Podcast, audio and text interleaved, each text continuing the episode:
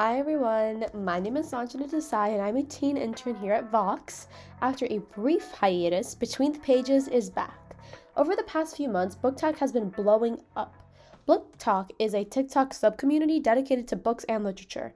Creators make videos about the books they read, reviewing, discussing, and joking about them. These genres of these books vary, but many authors specialize in young adult fiction, young adult fantasy, and romance. I, for one, get very confused in the depths of all these book recommendations because it's so hard to find someone who likes the same books as you. So, I am here to show you my uncensored opinions about the top five books I read in March. In March, I read nine books, so here's the honest truth about them. Without further ado, here is my March book wrap up.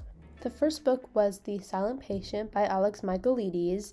So, this book is about Alicia Berenson, and her life is seemingly perfect. She's a famous painter married to an in demand fashion photographer, and she lives in a grand house with these big windows overlooking a park in one of London's most desirable areas. One evening, her husband Gabriel returns home late from a fashion shoot, and Alicia shoots him five times in the face, and then she never speaks another word. Alicia's refusal to talk or give any kind of explanation turns a domestic tragedy into something far grander, a mystery that captures the public imagination and casts Alicia into a notary. The price of her art skyrockets, and she, the silent patient, is hidden away from the tabloids and the spotlight at the Grove, a secure forensic unit in North London. Theo Faber is a criminal psychologist who has waited a long time for the opportunity to work with Alicia. His determination to get her to talk and unravel the mystery of why she shot her own husband takes him down a twisting path. This is the first psych- psychological thriller I have ever read because I get scared easily and I'm not one for jump scares. But this book was incredible. It didn't have a lot of jump scares. While there were some moments that terrified me, it was it was so worth it because this book was incredible. I was engulfed into this book from like the first page. And I'm not just saying that to get you guys to read it because I was so skeptical about reading this. This book sat on my bookshelf for months before I even considered picking it up, but I finally convinced myself to.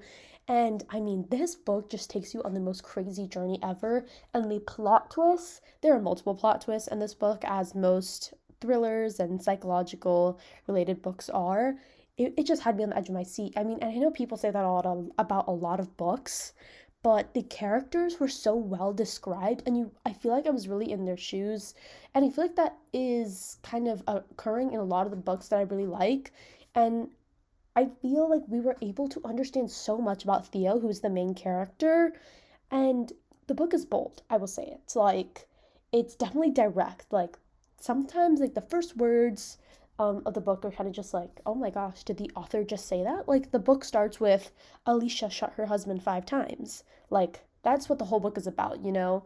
And we get to uncover so much about why Alicia killed her husband, or, you know, if she did or if she didn't, you know? And we learn a lot about Theo, who is the psycho- psychotherapist who wants to kind of dive into Alicia's case. And this book, I mean, if you are one who's been kind of scared to check out psychological thriller, this book is for you. Five out of five stars, read it in like a day, love it. My next book is Daisy Jones and the Six. This is a book by Taylor Jenkins Reid, a author you might have heard me mention in last episodes when I was talking about one of my favorite books ever, The Seven Husbands of Evelyn Hugo. So, this is a gripping novel about the whirlwind rise of an iconic 1970s rock group and their beautiful lead singer revealing the mystery behind their infamous breakup. Now, before I go any further, I want to say that when I started reading this book, I thought it was nonfiction. Like, the way the author writes, everything just sounded so realistic. The way Reid is able to set a setting and she's able to describe these band members and, you know, things they would do in their free time and how they performed. I was like, what? I was halfway through the book and I was kind of going through Goodreads trying to see, like, why so many people like this nonfiction book because I am not one for nonfiction. It's definitely something I want to explore. And I was, it was fiction. And I think that made me appreciate Reid's writing so much more. So, Daisy is a girl coming of age in Los Angeles in the late 60s, sneaking into clubs on the Sunset Strip, sleeping with rock stars, and dreaming of singing at the Whisky Go Go. The sex and drugs are thrilling, but it's the rock and roll she loves the most. By the time she's 20, her voice is getting noticed and she has the kind of heedless beauty that people do crazy things for. Another band getting noticed is The Six, led by the brooding Billy Dunne.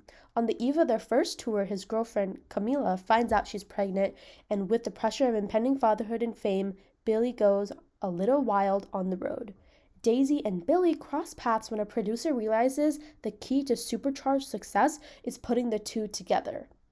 This book has a different style than any other book I've read. So, this book is an interview.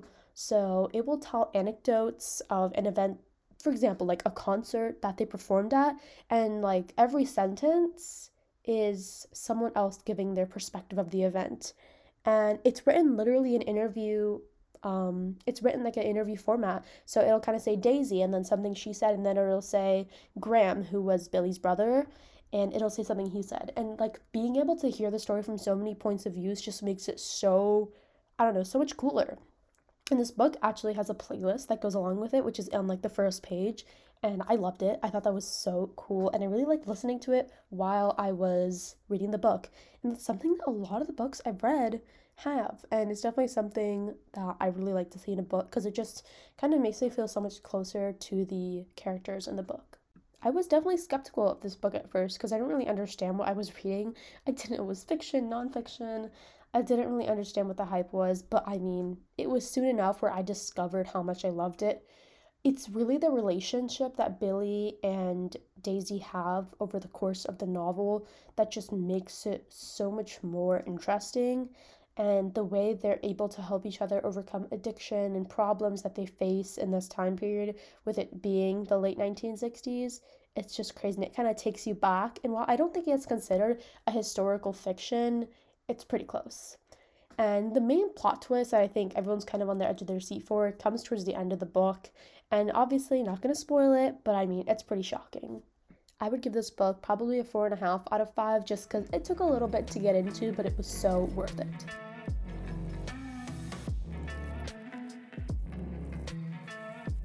The next book I'm talking about is actually two of my books for my March wrap up.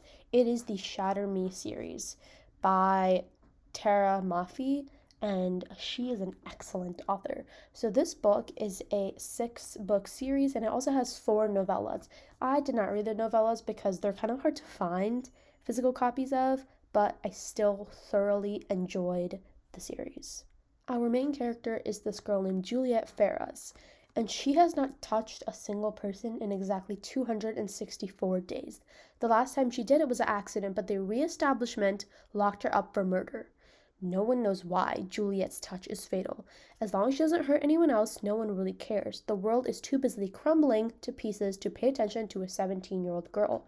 Diseases are destroying the population, food is hard to find, birds don't fly anymore, and the clouds are the wrong color. The re-establishment said their way was the only way to fix things, so they threw Juliette in a cell.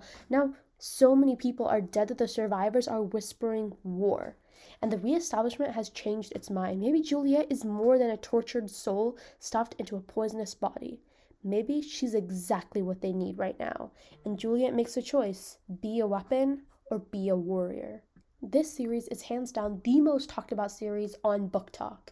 If you type in Shatter Me series to TikTok, you can find like millions of results. I think the hashtag has like a billion views. That is just insane. And I was skeptical because I hate being disappointed by BookTok because sometimes they are wrong. And maybe that's just my taste in books, but some I do find a lot of people who don't like the recommendations of BookTok, which not everyone has the same book taste, but I mean this book was insane. The first book is I mean, one of the best. But my favorite, the ones that I'm going to be talking about, are the first book and the third book. So, just a little bit about it. Um, in the book, there are two main love interests. And this book is dystopian, but it also has hints of romance. And Julia is kind of able to find herself all over again because she was abandoned by her family, by her friends who were scared of her. And this series just takes you through her entire like late teenager and early like 20s and how she's able to use her powers for the better and this is a dystopian but i feel like also kind of have has hints of fantasy because i mean humans don't have powers. So it kind of does overlap between just fiction, dystopian, and fantasy. And I'm not um, a big fan of fantasy just because I find it really, really confusing. But I mean, this this book was just in the series. My favorite books were Shatter Me, which is the first book in the Shatter Me series, and the third one, Ignite Me, in the Shatter Me series. And I mean, Ignite Me was the, the best. It was like insane. I loved it. I could not get enough. I think I like started it one night and then just stayed up till like midnight reading it. It was amazing. And one of the main characters in this book, his name is Aaron Warner. You may have seen some viral TikToks about this character. He's definitely well liked, and he comes off as this harsh military general because his father is the one who started the reestablishment, the government program to help relieve the world of its failures after it kind of failed. Because this is dystopian, usually in dystopian novels, the world is kind of crumbling. And Aaron Warner wants to use Juliette for her powers. And I mean, we just get to see so much of how she's able to really develop as a character and so much into her life. This is just, I feel like this series is so comforting to so many people because we just get to see her in every stage of her life. I would rate this series a 3 out of 5.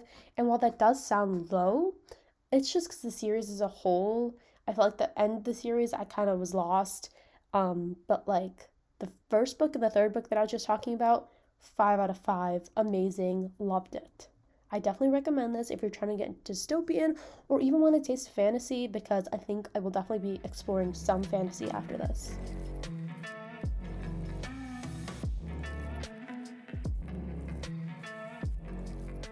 My next book and last book for my March wrap up is The Spanish Love Deception.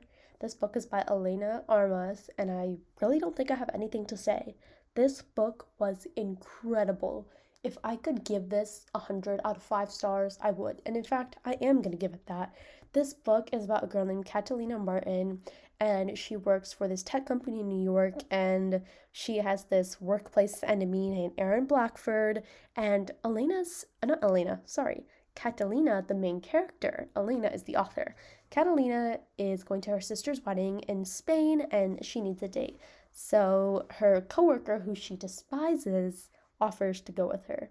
And this book is kind of just about their entire relationship, but it's just incredible. I loved it. This book is so like popular on BookTok and I just had to read it. I like I was getting like FOMO from not reading it and I did not regret it. This book is a little lengthy. I think it's about 500 pages. So it did take me like a few days longer than usual to kind of get through the whole thing, but so worth it. I didn't regret it at all. This book is it just kind of gives you all the feelings. It gives you kind of all like your favorite tropes that you're looking for in a romance novel. And I have recommended this to friends who aren't huge fans of romance and who have loved this novel and read it in like days, which is pretty quick considering its length. I would recommend this book if you are looking for a fun rom com because I don't know, this was it for me and I really enjoyed it and I hope you do too. So, with that, we are going to conclude. Thank you so much for listening to this month's book wrap up, and I hope you all enjoyed the episode and consider trying out one of these amazing books. Just a reminder that you can stream our podcast on voxatl.org, SoundCloud, Spotify, and Apple Music, and I will see you all next month for another monthly book wrap up. And in the meantime, happy reading.